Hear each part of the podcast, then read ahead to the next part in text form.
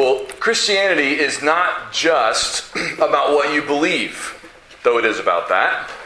And Christianity is not just about what you do, though it is about that too. Christianity is also about what you treasure, what you love. If you treasure someone or something, you value it highly. It's precious to you, and your very heart is tied to it.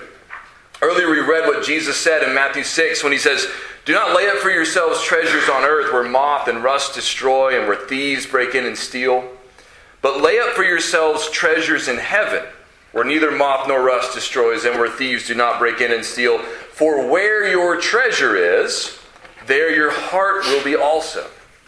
Your heart, your very self, is tied to what you treasure.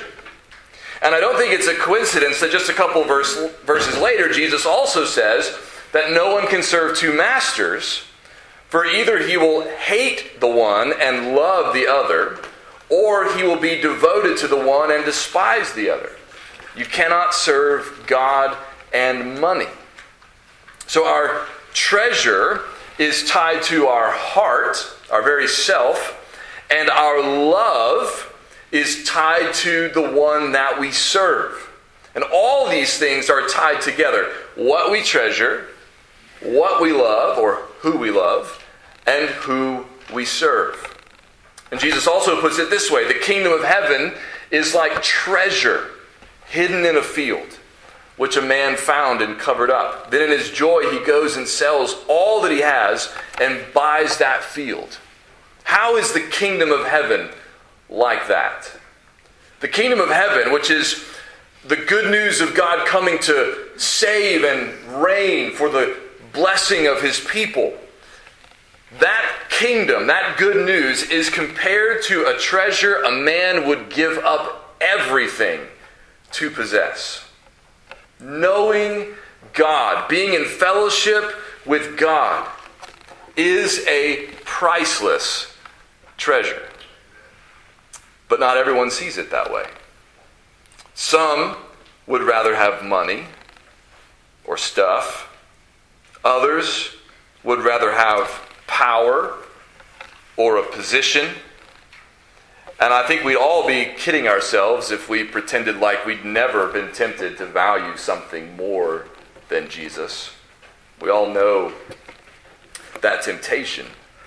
But we also know that what Scripture says is true, that the real treasure is the everlasting God. Now, John 12 allows us a window into the hearts of several people around Jesus to see what they treasure. We know what they treasure because of what they say and because of what they do. I invite you to look there with me to John 12. Our focus this morning will be verses 1 through 11.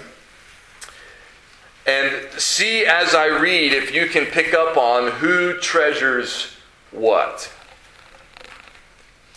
John 12, beginning in verse 1, says, Six days before the Passover, Jesus therefore came to Bethany, where Lazarus was, whom Jesus had raised from the dead. So they gave a dinner for him there. Martha served, and Lazarus was one of those reclining with him at table. Mary, therefore, took a pound of expensive ointment made from pure nard and anointed the feet of Jesus and wiped his feet with her hair.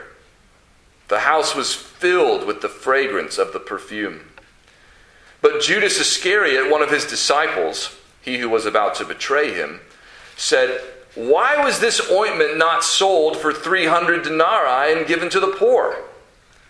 He said this not because he cared about the poor, but because he was a thief.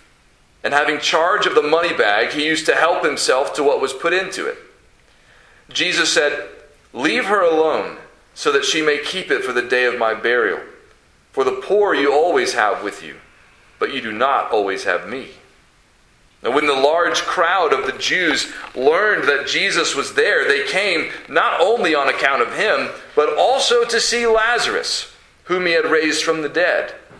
So the chief priests made plans to put Lazarus to death as well, because on account of him, many of the Jews were going away and believing in Jesus.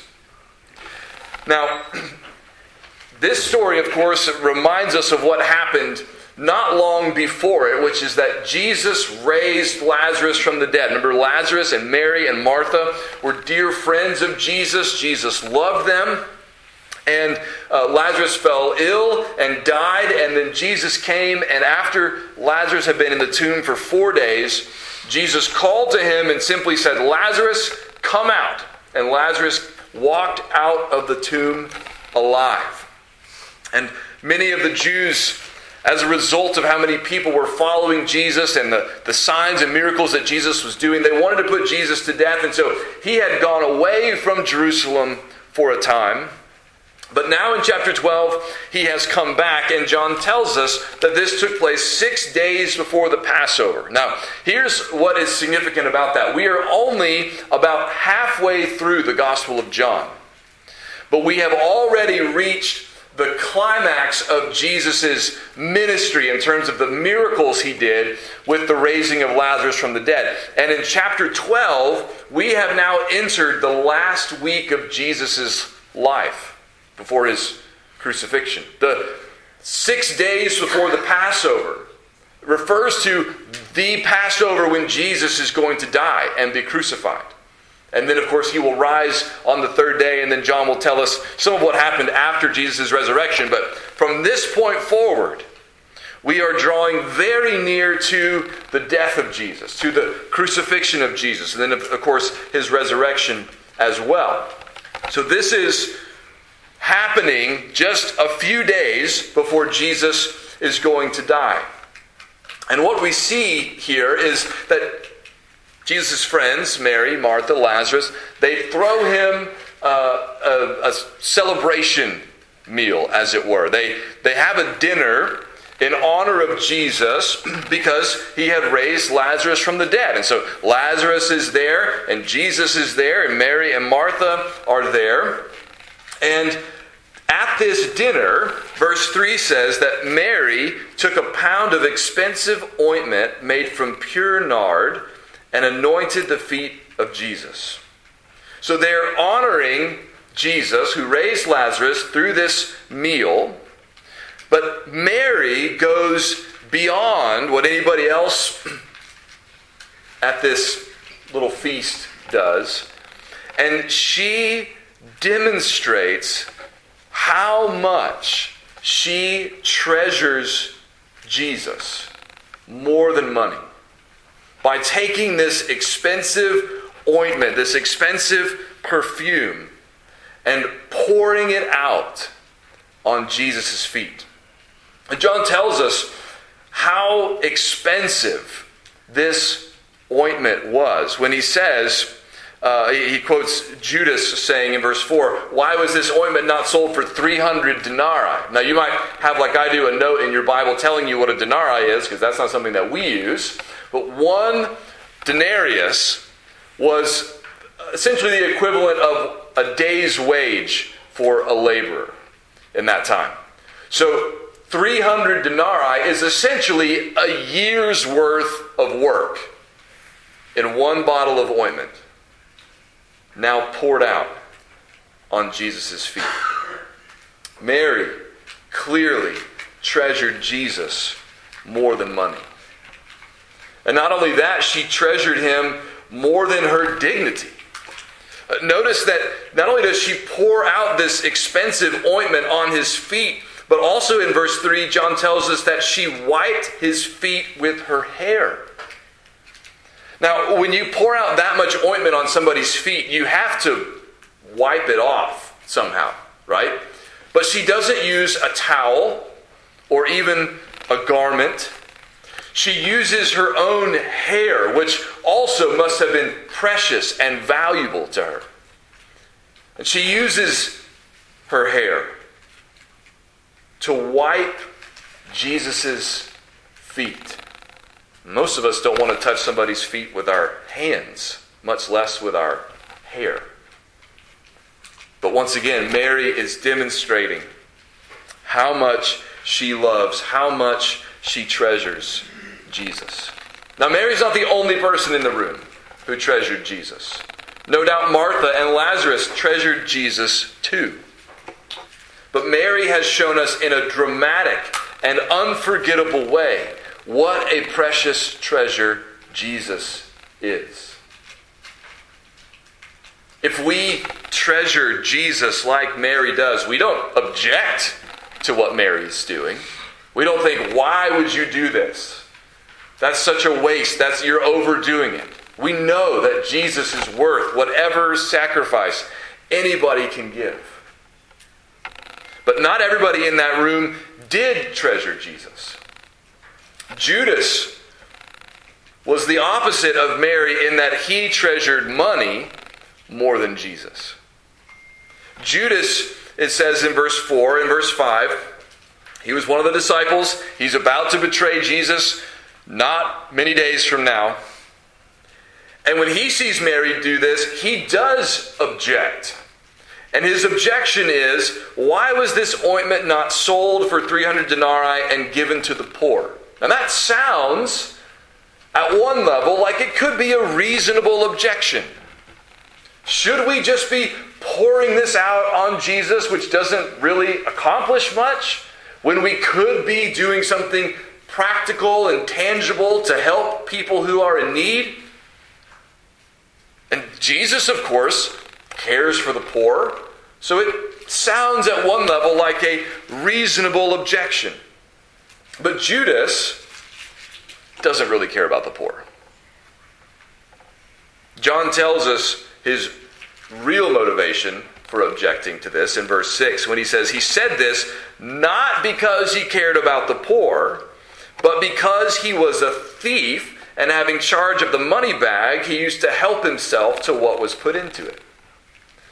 Judas, in essence, was the treasurer of Jesus' disciples. He was in charge of the money bag.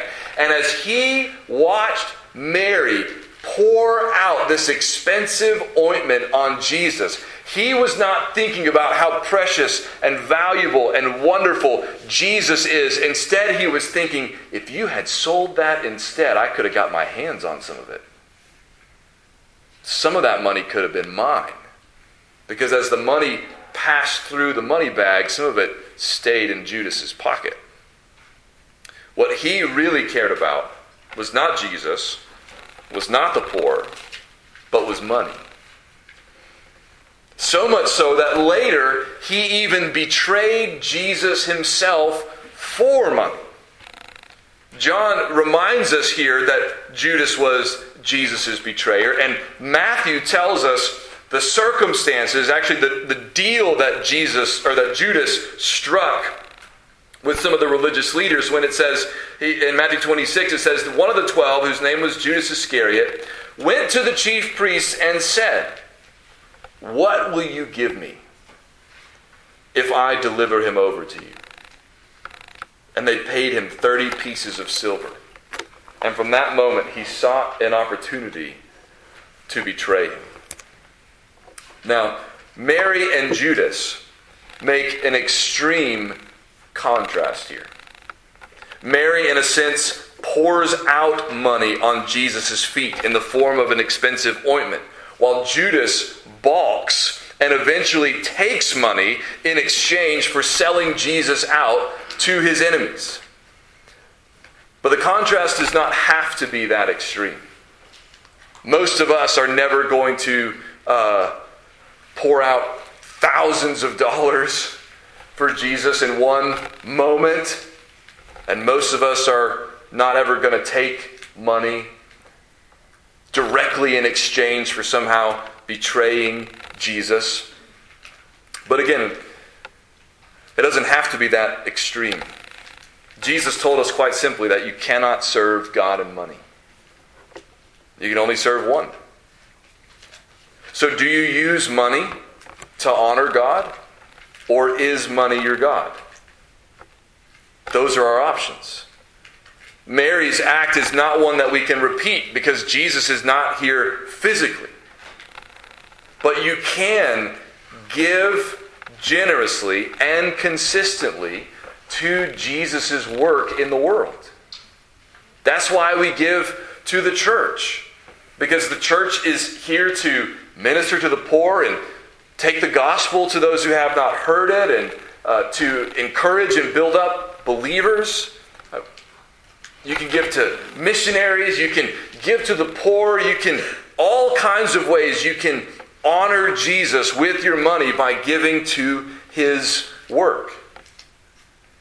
Or do you, instead of that, refuse to part with anything more than just the change in your pocket or couple of bills you happen to have in your wallet? Who is your master? What do you treasure? Now, even as I say that, I know that it's inevitable that some of you who do give generously will still feel guilty that you don't give more. And you'll, you'll think this is about you when it's not about you. The reality is, even people who give generously will often feel like they are not doing enough, not giving enough, ought to give more. That's normal. Because we, we recognize the tug in our heart. We, we want to give, we want to honor the Lord, but we also need money and want to have money. Having money and using money are not bad. But which one consistently wins out? Do you give generously, even when there's a bit of a tug, saying you don't want to? Or do you regularly listen to the tug, saying, maybe next time, maybe next month, maybe next year?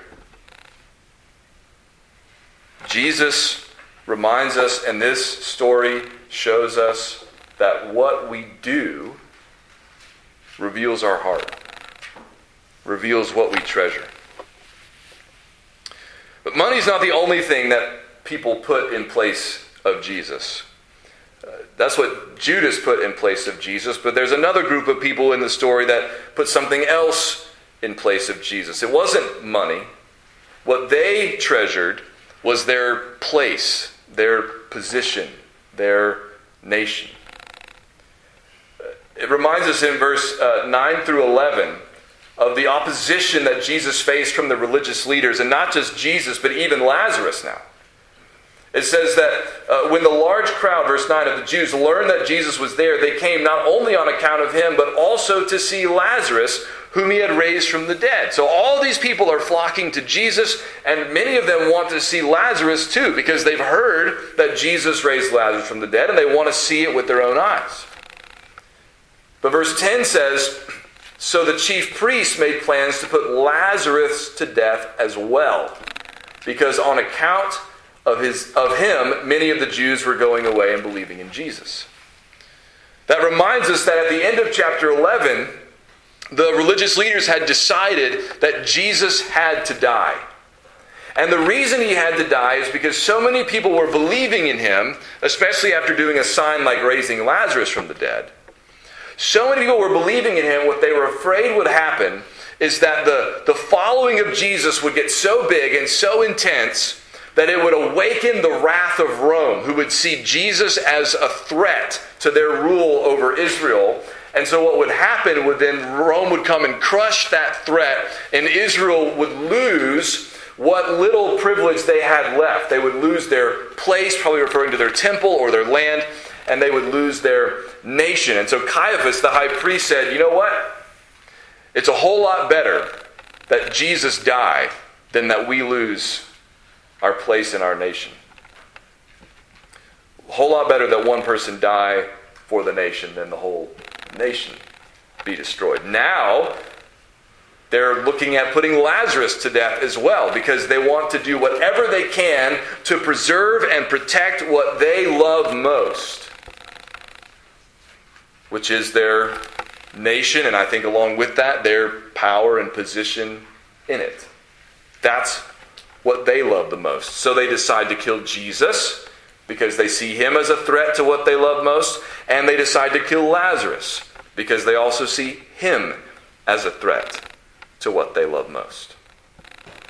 So Judas loves money more than Jesus. The religious leaders love their place and probably their position more than Jesus. And then there's Mary. Now, how much Mary knew of what was coming, John does not say.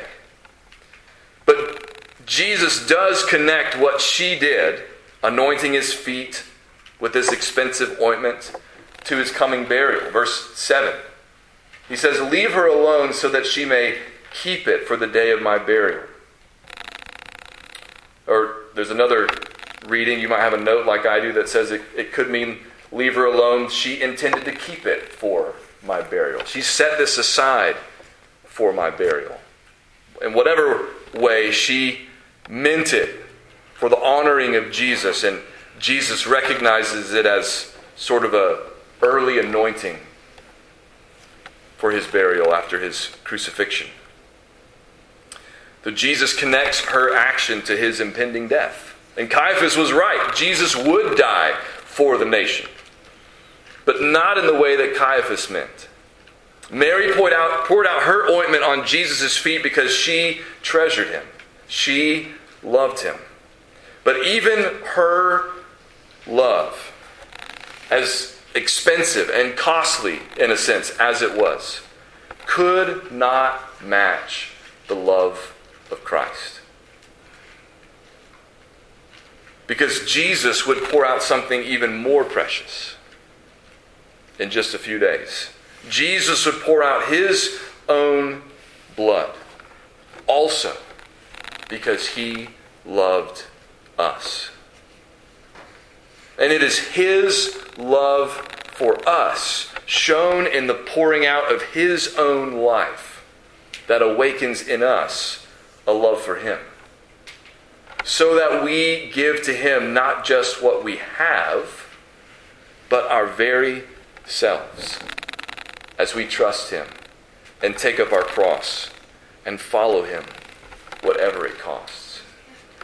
John tells us in another place that we love because He first loved us. If you try to conjure up a love for God apart from knowing how much God loves you, you're going to have a hard time doing it. So, how do we awaken or reawaken a love for Jesus in our own hearts? How do we cultivate a treasuring of Jesus in our own lives? So that, like Mary, we're willing to give up something that costs us for his sake. It's by looking back and remembering how Jesus loved us. That he gave his very self for us, gave his life for us. Though we were his enemies, though we were sinners, though we were dead in our transgressions and sins, that he loved us and showed that love by pouring out his life that we might have life in him. Let's pray. Father, we thank you for your great love for us, the love of your Son for us. And uh, we ask, God, that you would stir up in us a greater love for Jesus. We confess, God, that at times our, our love waxes and wanes. Sometimes it feels like it's barely there. Sometimes it